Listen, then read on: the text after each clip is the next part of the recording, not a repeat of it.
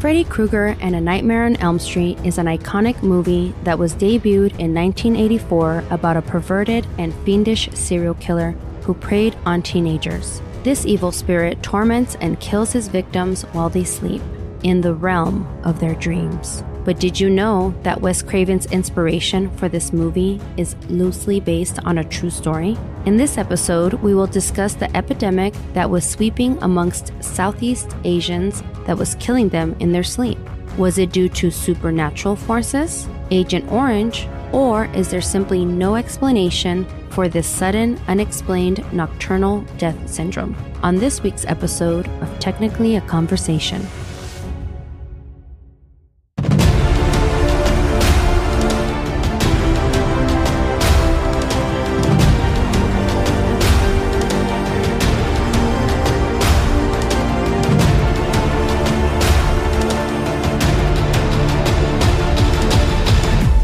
Greetings! You're listening to Technically a Conversation, a podcast where we share an interesting topic or story with each other and hope you find it interesting as well. I'm one third of your host, Elena, and I'm joined, as always, by the King of Nightmares, otherwise known as my brother, Jose.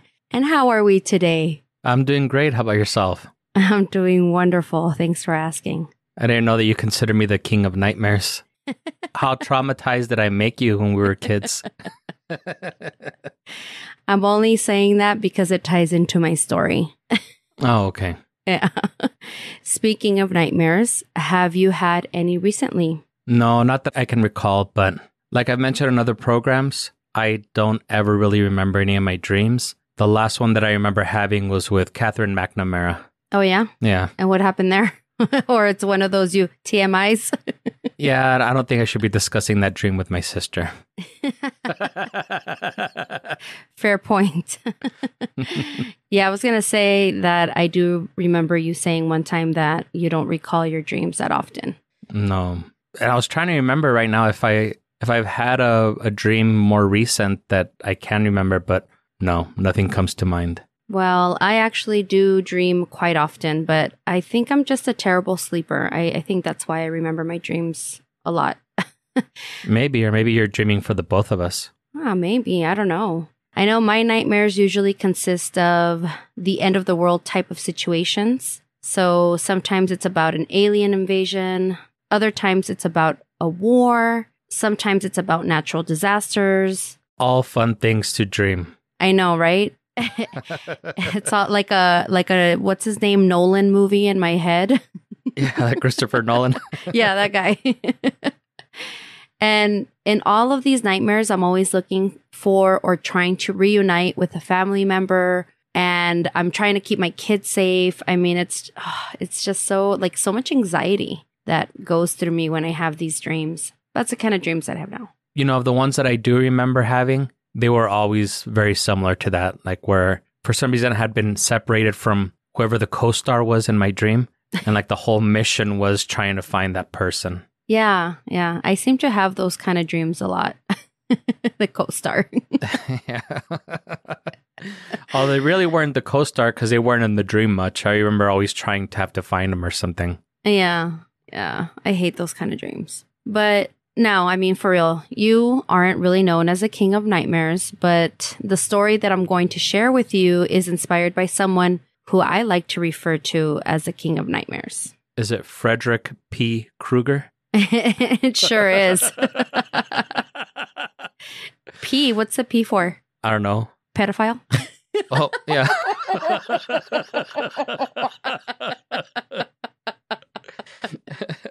Pedo. Vito, Frederick Vito Krueger. but it's like when people say Jesus H Christ. Oh yeah. It's like what's the H for? I don't know. Horacio maybe? Am I holy? Jesus Holy Christ, I don't know. I like to think that's Horacio or Horatio. Oh, well, it's probably uh it just sounds nicer, I think, right? yeah. well, if you grew up in the 80s and 90s, this man needs no introduction because, well, we already said who we were talking about. Oh shit! I didn't think you were you were actually serious about that. Yeah. Yeah, yeah, yeah, for sure I am. he wears the that red and green striped sweater and a fedora, has the bladed glove, he's burnt to a crisp, and he's also known as the Springwood Slasher. Did you know that? Or do you remember that? I do not know, but I know that I'm not as into Freddy Krueger as our other brother is. Yes. Well, it's funny you mentioned that, but um, I'm going to shout him out a little bit later. So I told you the kind of nightmares that I have now. But at one point when I was little, or I guess when I was younger, because I'm still little, yeah, I would have nightmares about ghosts, monsters, and sometimes movie characters. Krueger used to give me the creeps and sometimes was my co star. In fact, I mean, he still kind of gives me the creeps. And let's not forget the reason why the townsfolk burned him to death, you know, because just a creepy old guy. Well, it was more than just being a creepy old guy. Well, He was a pedo. yeah, that's what the P stands for, remember?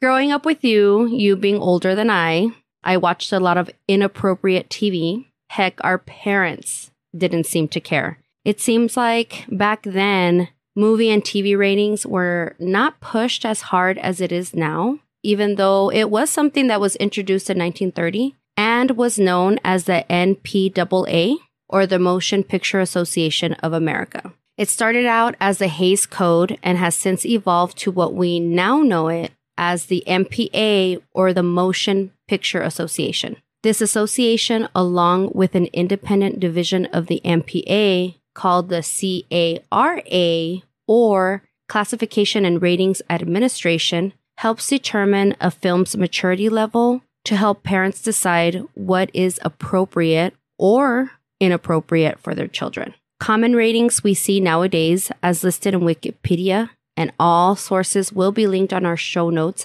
are as follows G for general audiences, which suggests all ages are admitted. Those are usually the boring movies. yeah. There's PG for parental guidance suggested, which means that some of the material may not be suitable for young children. it's usually okay for kids, though. Yeah, usually. PG 13 for parents strongly cautioned, which implies some materials may be inappropriate for children under 13. Rated R for restricted and requires an adult accompaniment for those under 17. That's when the movies start getting really good. That's right. And NC 17 for adults 18 and over only. Yeah, baby. Yeah. None of this. It's okay to watch with adult supervision shit. yeah, you really shouldn't be watching that with your kids. No. and it's no secret if you haven't caught on already that my favorite type of movie genre is horror. And as teenagers, my best friend Annie and I would sneak into the movies and try to pose as 17 year olds so that we could get into all these horror movies that were rated R. Would you guys put on a trench coat and then one of you get on the other person's shoulders? and- no, No. not like that. No, we we'd wear tons of makeup and make sure to go to a young guy at the ticket counter because 99% of the time it would work. And if that didn't work, we would coerce her grandfather to buy us the tickets and that's how we would get in and see all those horror movies that were rated R. What about you, Jose? Did you ever pose as an older person to get into a movie or wear a trench coat on top of somebody else's shoulders? No. You know, back when I was a kid, it seemed like every movie was rated R. I think it's the opposite of now where every movie is rated PG 13 and it's rare that you see a rated R movie. right? Yeah, and I think it's just because they're trying to appeal to kids and they know that if it's PG 13, they can come out with the monitos and the dolls and the stuffed animals and the Funko Pops and all that cool stuff, and that'll appeal to kids. But if they go to rated R, they're not going to be able to push that merchandise to kids. That, that's what I think personally. That's true. And then I think also as a society, we're just exposed to a lot more too, and we're just not as innocent. So it's like these kids have already like been there, done that, seen that, you know? Yeah, but back when I was growing up, it was very rare that somebody would stop you from buying a ticket. I think only one time that I can remember that uh, I went with our cousin Armandito actually. Mhm. Went to go watch the movie Mo Money. and um, they wouldn't sell us the ticket. So we just asked like some random guy to buy the tickets for us. And um, same with the CDs. Like all my CDs and cassettes used to have that parental advisory, and I think there was only like one like a geek or something that wouldn't sell it to us. or that wouldn't sell me uh, whatever CD or, or cassette. And I think it was like an L Cool J. It wasn't even anything like so bad. But for some reason, he wouldn't sell it to me. So, you know, I would just go to a different music store because back then we had multiple music stores in, in the malls where I would just wait a while and then go to a different uh, cashier. Yeah, and then uh, not only that, I think you you got like a, a bulk or a majority of your CDs in Juarez, no? Um, when I was really young, yeah, I did get a, the majority of my stuff from Juarez. And then when I discovered Columbia House in BMG, I ran those scams for a while. yeah. Well, but there were times when when somebody like when Metallica was coming out with the new album, like you knew you had to have that album like day and date. So those you you would go and get it at the store or something. True. And uh, you know, like you said, um, I guess as I mentioned earlier, ninety nine percent of the time we had no issues getting a ticket, but there was always that one case, and you know we would have Annie's grandfather get the ticket for us, so we always got to watch what we wanted to. Ninety nine percent of the time, I had no problem buying cigarettes in stores, and I was like thirteen or something, and I would just walk in there and buy cigarettes. So yeah, it was a different time for sure. Yeah, for sure. anyway, as you mentioned earlier, our other brother, he's a huge fan of Freddy Krueger. So I want to dedicate this episode to him, Alfonso, Aww. who, you know, he's not a big fan of podcasts. And we know that he doesn't listen to the show, but maybe he'll listen to this one. I don't know. Maybe. I've been trying to get him to come on the show to do a wrestling episode. Well, that would be cool. And he doesn't want to do it. So I think he's just kind of an old fuddy duddy. Yeah. Well, I, you know, I can't take all the credit for selecting this topic, though. Antonio, my husband, he sent me a reel about two weeks ago on Instagram regarding the story, and I was inspired, and I was like, okay, this is what I'm going to do my topic about. Cool. Shout out, Antonio. Yeah. So, all right, Jose, enough dicking around. Hi, wait. Are you ready to get started? Let's do this shit. all right. As previously mentioned, we're going to be talking about Freddy Krueger today, one of the most iconic villains of our time. He's up there with Jason Voorhees, Michael Myers, the Texas Chainsaw Massacre, and Pennywise, among other greats. But if I were to sit here and list them all, well, we would we would be here all day. Who's your favorite? Donald Trump is definitely a good villain. but, uh... He's not one that came to my mind, but you're right. yeah, no, I hate that orange piece of shit. uh, probably my favorite of all time has to be Darth Vader. Really? Oh, I thought you were going to say Michael Myers because you would play those Halloween movies nonstop growing up, especially the one with the.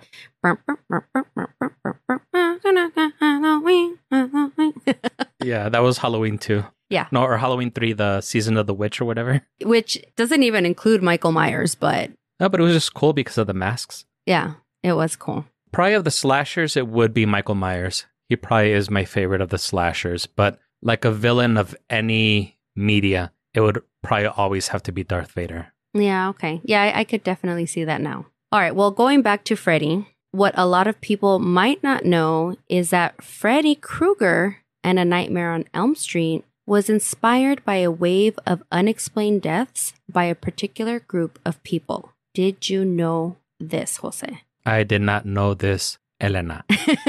I didn't either, Jose. Please tell me about it, Elena. and you know, it's funny that you don't because I went back and I listened to your episode about sleep paralysis, and you guys talk about Freddy, talk about Nightmare on Elm Street, talk about something that we're gonna that I'm gonna discuss here a little bit later. But I was like, I can't believe that in your research you never came upon this story. I don't believe that I ever researched Freddy Krueger. I think that was just like when we're going off script and you know talking about bullshit or whatever. Well, Wes Craven recalls an article he read in the LA Times in which he recounts a story that took place in 1981 about this young boy, a refugee from the Cambodian genocide, who was absolutely terrified to sleep in fear that he would be attacked in his dreams and perish. His parents tried many different methods to get him to go to sleep, including sleeping pills, but nothing seemed to work. After several days, he finally nodded off, and the parents thought that this nightmare was finally over until they heard the blood curdling screams coming from his bedroom in the middle of the night. By the time they got to him, the young boy had died in his sleep in the middle of a nightmare. Oh shit. I know. New fear unlocked. Death by dream. You know, I had always heard about um, supposedly that if you fall in your dream and you actually hit the ground, that you would die or something like that. I never researched it to see if it was an urban legend or if it actually happened, but I can see being so scared that your heart just gives out on you. Yeah, I, I had heard that too, and that would be a, a good thing to look into. Maybe we can do. Oh no, you did a. Uh, you guys did a dreams episode too. Oh, something about a machine or whatever. Yeah, Isela did one about dreams. I did the one about sleep paralysis. And as far as I can remember, I think those are the only ones that we've done that involve dreaming. But I don't know, we've recorded over 100 episodes now, so it's hard for me to keep track of everything. Yeah, I didn't hear the dreams episode, but I did hear the sleep paralysis one before recording this one just because I knew that I was going to talk about it in this episode. So I just wanted to make sure that you didn't already cover it, which you didn't. So I was like, yes. and you know, all those sleeping pills that they were giving to this boy so that he could sleep? hmm They discovered them all underneath his pillow, and he had a coffee pot or a coffee maker in his closet. So he was drinking buttloads of coffee to stay awake. Poor guy, man. How devastating, huh? That's awful. I think that was one of the plots of one of the Nightmare on Elm Street where they would take coffee and I think they would take like speed or some shit to keep awake. Yeah, uh, the main character, Nancy, in the first movie, that's what she does. She drinks lots of coffee. She takes, I think it's called like stay awake pills or some shit.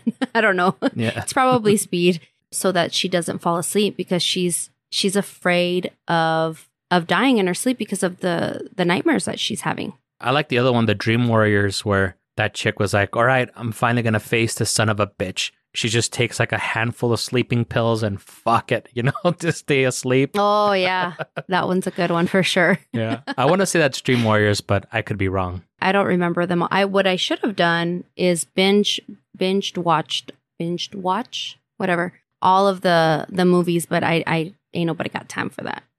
Nobody got time for Ain't that shit. got- yeah. Funny that we're talking about our, our brother. I was telling him about the Amelia Earhart one, Oh yeah. and he remembered the American Horror Story. But I believe he said that it was only one episode that they did about Amelia Earhart, and it was a, a season where I think they did half a season was was some bullshit. The other half of the season was about aliens, and that's where they bring in Amelia Earhart. And I was like, oh shit, you know, we were, you know, we t- actually mentioned that. I didn't watch the episode or season or whatever. He's like, no, it wasn't a whole season. It was just one episode. And he said that he also remembered her being lost in the Bermuda Triangle. Yes. It's I tell you, it's a Mandela effect. It's gotta be. Maybe, but yeah, she was like in the opposite side of the of where the uh, Bermuda Triangle is. Well, that's what we're conditioned to believe now. But back then, I remember the Bermuda Triangle. And the Bermuda Triangle remembers you. oh, well, I hope not. Forget me, please. All right. Well, this kid and that incident, it was not an isolated incident. Dozens of Southeast Asian refugees died suddenly in their sleep in or around the 1980s. The first documented case seemed to have occurred in Orange County in 1977 by a young and healthy man by the name of, and I'm probably going to butcher this, Lai Dao? I don't know. Lai Dao, who also died in his sleep. These otherwise healthy 20 to 30 year old men were from the Hmong ethnic group, and all the attacks were unexpected, fatal, and absolutely mysterious. All victims were afflicted in the middle of the night and passed away in complete agony. An autopsy pinpointed the cause of death as acute cardiac insufficiency, which basically is a fancy way of saying, who the fuck knows? Okay. it's presumed that he was frightened to death by a nightmare. There were enough of these deaths amongst this group to cause panic and alarm public health experts. It's estimated that between 20 to 28 men died in this manner, and the cause of their deaths is still a mystery. According to History.com, the people who suffered from this baffling affliction tended to be refugees from Laos, a Southeast Asian country known for its mountainous terrain, French colonial architecture, hill tribe settlements, and Buddhist monasteries. The Hmongs were a minority group that were recruited by the CIA in an effort to fight the North Vietnamese soldiers in the Vietnam War. You can imagine that this group was, of course, persecuted in Laos for helping the US fight communism in the Northern Highlands where they lived. For some reason, the Hmong people died at an alarming rate, 10 times higher than their American counterparts. When the Vietnam War ended in 1975, Laos became a communist country, and the Hmongs were viewed as traitors for helping out the United States during the war. Survivors fled to become refugees in Thailand or the US. This forced migration was very long and very treacherous, said Dr. Khatharya Um, an associate professor at UC Berkeley and author of Southeast Asia Migration People on the Move in Search of Work, Refugee, and Belonging. This group's troubles did not end with the migration. They often were traumatized and suffered from high rates of poverty. Soon, another ailment would strike them death by Freddy Krueger. No, I'm just kidding, but sort of. So, was their alarming death rate due to poverty, or was it due to them just getting killed in the war, or did they ever explain? we'll actually explain that later. But um, there was a lot of speculation to what could be causing these deaths. And I'll go ahead and share those with you after these messages. We'll be right back. Bum, bum, bum. I felt like that was appropriate there. I was.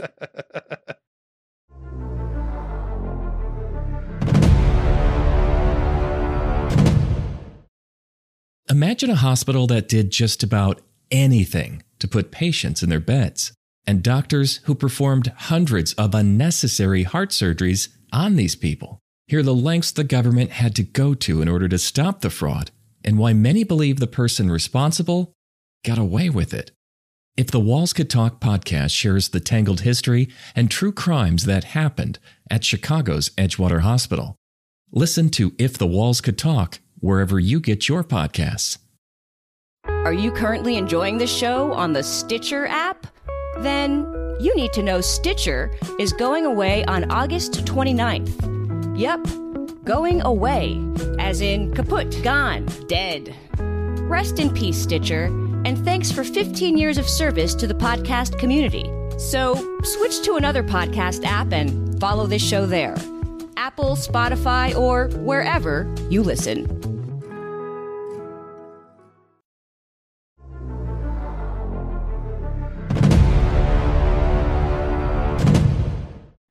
And we're back. We're back. Jose, did Freddy Krueger visit you in a nightmare during our break? As a matter of fact, he did. I, I wasn't sure if it was Freddy Krueger or the Holy Spirit, but I'm pretty sure it was Freddy Krueger. Was it Freddy P. Krueger? Just kidding.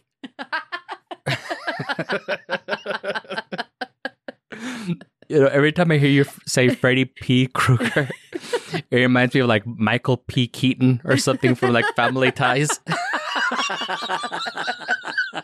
They are not one and the same, guys. Not one and the same.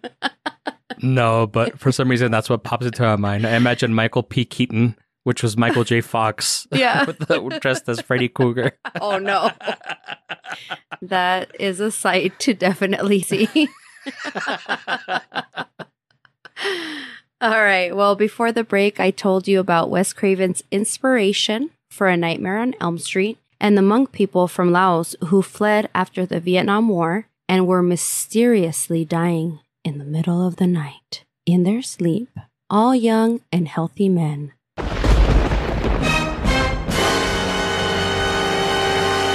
Thank you, Jose. You're welcome, Elena. I know that you asked me why, but do you have a theory as to why this might have been happening? And it was only targeting men. I don't know. Um, it's weird because you do see a lot of weird patterns like that. And I was reminded of that with um, LeBron James's son. Oh, uh huh. Apparently, he went into cardiac arrest in the middle of a basketball game. He's like 18 years old. And then not too long ago, Shaq's kid also had cardiac arrest while playing a, a basketball game. And he's also like a maybe late teens. So it's really weird where it kind of seems like there's a pattern where all these people are having the same the same issue. I don't know if it's because it's really just a pattern or maybe it's because it happens to one famous person and you kind of pay attention more and the news media, you know, looking to like they keep on capitalizing on that news article or whatever. They they keep on looking for stories that are similar. I don't know. It could be genetics too. Yeah, it could be. But as to what happened to those poor guys from Laos, I have no idea. All right. Well, I have three theories to share with you.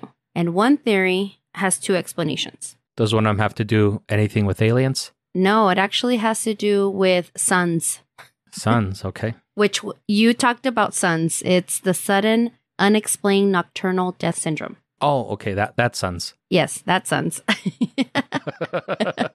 ah, okay. So the deaths continued to happen across seven states California, Oregon, Washington, Idaho, no, Idaho. Sorry, stupid joke. Nevada, Utah, and Arizona over several years. All victims were Hmong men, and their deaths were described by witnesses, stating that they all exhibited signs of heavy breathing, violent thrashing, and blood curdling screams. Besides this, there were no other explanations for their deaths. By 1981, 19 Hmong men and one Hmong woman's death in the US was attributed to suns. While this might not seem like a lot compared to other causes of deaths amongst the Hmong population, try saying that three times fast.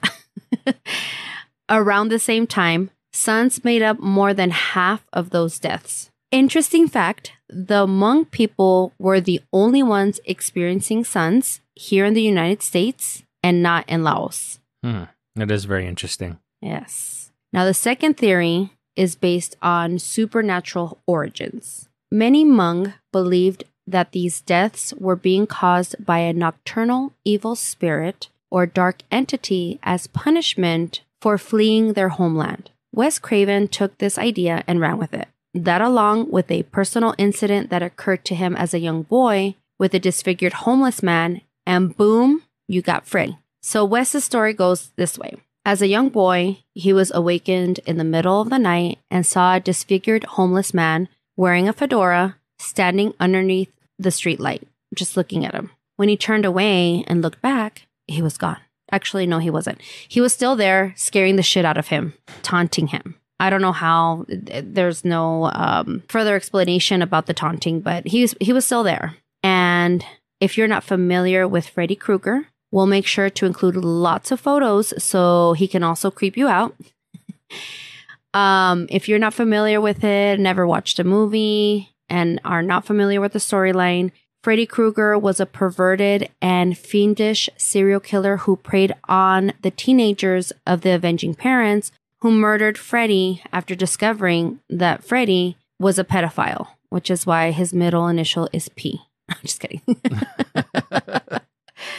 the spirit lives on to torment and kill his victims in their sleep in the realm of their dreams. And although Nightmare on Elm Street is loosely based on the sun's epidemic, you can't help but correlate these kids' pleas for help and their parents' refusal to believe them, just like that little Cambodian boy in the beginning of this story. If you haven't watched the movie already, I recommend you watch the original before you watch any of the remakes. Yeah, the original is the best. And I also really like A New Nightmare. I think it was one of the last ones that they did with Robert Englund. Yeah, yeah, they're they're very good. I even like the um, Freddy versus Jason one, even though it was kind of corny. Thought it was uh, it was fun though. Yeah, I never saw any of those Freddy versus Jason ones just because they did seem like they were they would be very corny. Yeah, they are, but they're, but they're fun. So, Nightmare on Elm Street was a huge success when it debuted in 1984, and several sequels followed, as did Sons, which claimed the lives of 72 Laotian, Vietnamese, and Cambodian refugees by the time of the film's release, and still with no real explanation in sight. Traditional Hmong religion believes that there are spirits throughout the world and a person's ancestors are there to protect them, but they will only be protected if they keep their ancestors happy with gifts and whatnot. And the reason why their ancestors are there is to protect them because of the evil spirits that exist, particularly one named Da Cho, a nocturnal oppressing spirit who visits you at night and sits on your chest, making it hard to breathe and move. Does this sound familiar to you, Jose? Yes, like the succubus and incubus. Yes, exactly. So it does sound a little bit like sleep paralysis, right? Correct. All right. Well, health officials attributed this to enormous amounts of stress and or culture shock causing high levels of anxiety and depression. And why this might seem like a plausible explanation, stress is hard to measure. Speaking of sleep paralysis, another nocturnal spirit named Dab Sog or Night Hag was also making the rounds. Oh, si es mi amiga. La Night Hag es tu amiga? Yeah. es mi compa de la prepa. Ay, sí. Esa la conozco yo, le decíamos la Night Hag. The myth of this entity visiting you while you sleep is now being associated with sleep paralysis, which is a symptom of being paralyzed while either waking up or just falling asleep, and often results in nightmares or hallucinations. If you haven't heard our episode on sleep paralysis, go and listen to that one after this one, and you won't regret it. It aired on October 4th, 2021, and I'm pretty sure it was episode 14. Anyway, there's no evidence that sleep paralysis can kill you, but let's ask our expert, Jose, who did all of the research for that episode. yeah, I don't I don't even remember at all. yeah, uh, as far as I could tell, there's there's no evidence that you can die from sleep paralysis. Yeah, I don't believe so. But they do correlate stress with with heart disease. So if somebody has a lot of stress, maybe like the people from Laos that, you know, they were in a war environment and now they're coming to the US and they're exposed to different culture, different people. And if it was during that wartime, people were probably super racist and disrespectful towards them also, possibly adding to even more stress. True. I mean, I can see why that could cause, uh, you know, a heart related issue. And keep in mind that they're here in the US and not in, in Vietnam. So they don't have their ancestors to protect them anymore. Exactly. Yes. So I know that part I made up, but it, it sounds like it could be possible. Yeah, so that was a thing I think that I said earlier is that they were being punished because they left their homeland. Oh, okay. So that that is part of it.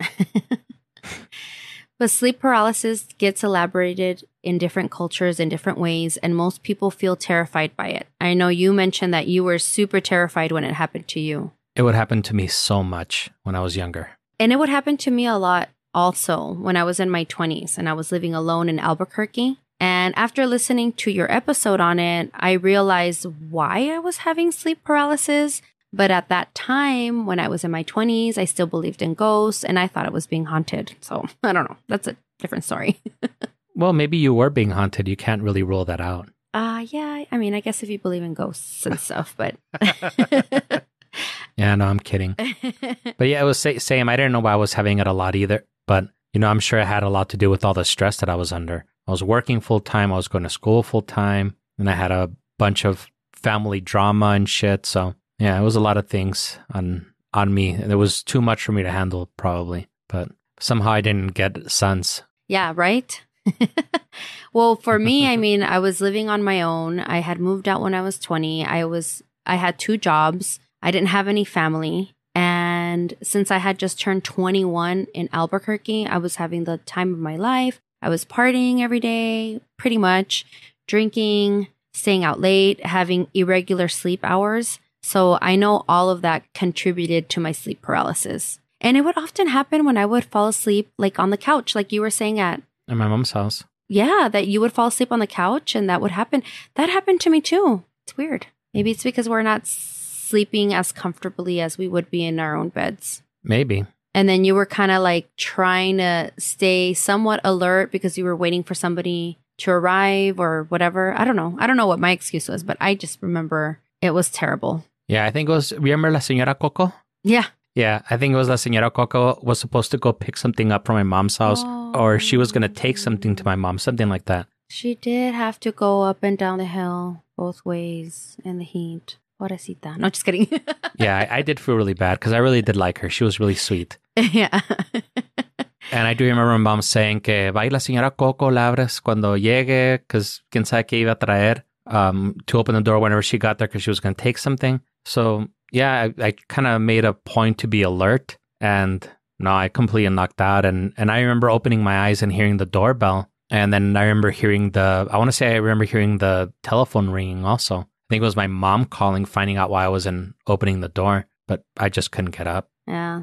Those are like the worst when you when you when you feel paralyzed. Like that's exactly what it is. You feel paralyzed and you can kind of hear what's going on around you, but you can't do anything about it. Oh, I hate that feeling so much. Now I know why they call it sleep paralysis. I hate it. And then it got to the point where I just stopped fighting it, you know, because I would be, I would want to wake up, like, just wake up already. I can't. Or somebody hear me or see me. I'm, I'm struggling. Come and wake me up. But I mean, nobody would ever come. So I just got to the point where I was just like, I'm just to go back to sleep. I'll wake up better next time.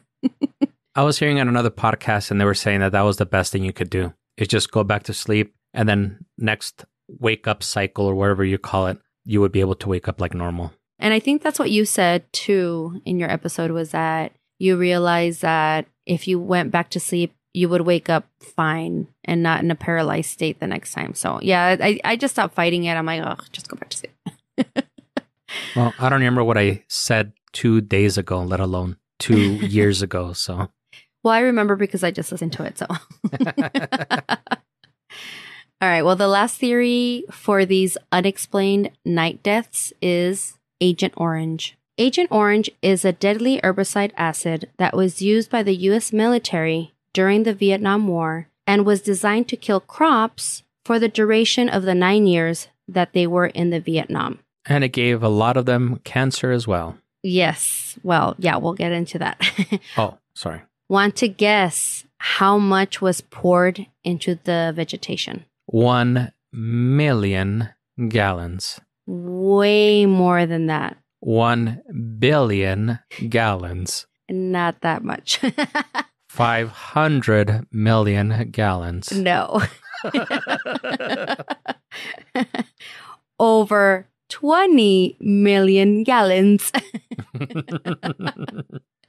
And obviously, this didn't just affect the crops, it also affected the Vietnamese people, causing cancer, which you said, birth defects, miscarriages, and skin diseases. No wonder some speculate that Agent Orange could be the culprit for SUNS, but there is no concrete evidence for this. Dr. Larry V. Lewman, county medical examiner, states, quote, nerve gas doesn't act this way. There's no evidence. Secondly, if this was nerve gas, why does it affect only males? And why only during the night? End quote. Good point. Maybe because the males were usually the ones that were the soldiers during the Vietnam War, But they were all eating the crops. but they might have been exposed to more Agent Orange than the women. Eh, maybe. That's true too. Maybe. So, which theory is your favorite? Personally, I think that Frederick P. Krueger was the. No, I'm kidding.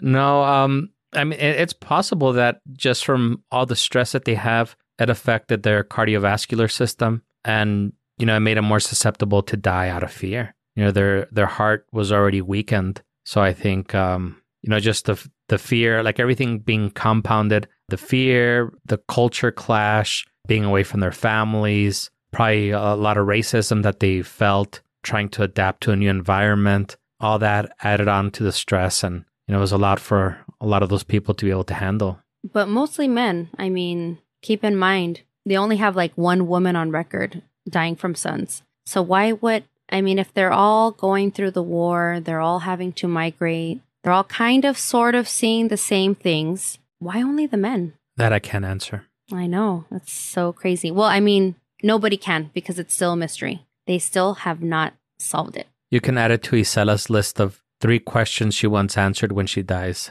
All right. I'll drop it in her Dropbox. we'll piggyback off of her list. All right. Well, on that note, we hope you enjoyed the show and join again next week. If you're enjoying the show, leave us a review, tell a friend, and subscribe wherever you listen to podcasts. Yeah. Follow us on the socials at greetingstac, email us at greetingstac at gmail.com, or leave us a voicemail at 915 317 6669 if you have a story to share with us. About the time Frederick P. Krueger visit you, visited you in your dreams. Visit you. Well, I was intending to edit that part out. I know. About your nightmares. On Elm Street. Yeah, because we do have an Elm Street here. Yep. Your nightmare on Elm Street and Copia.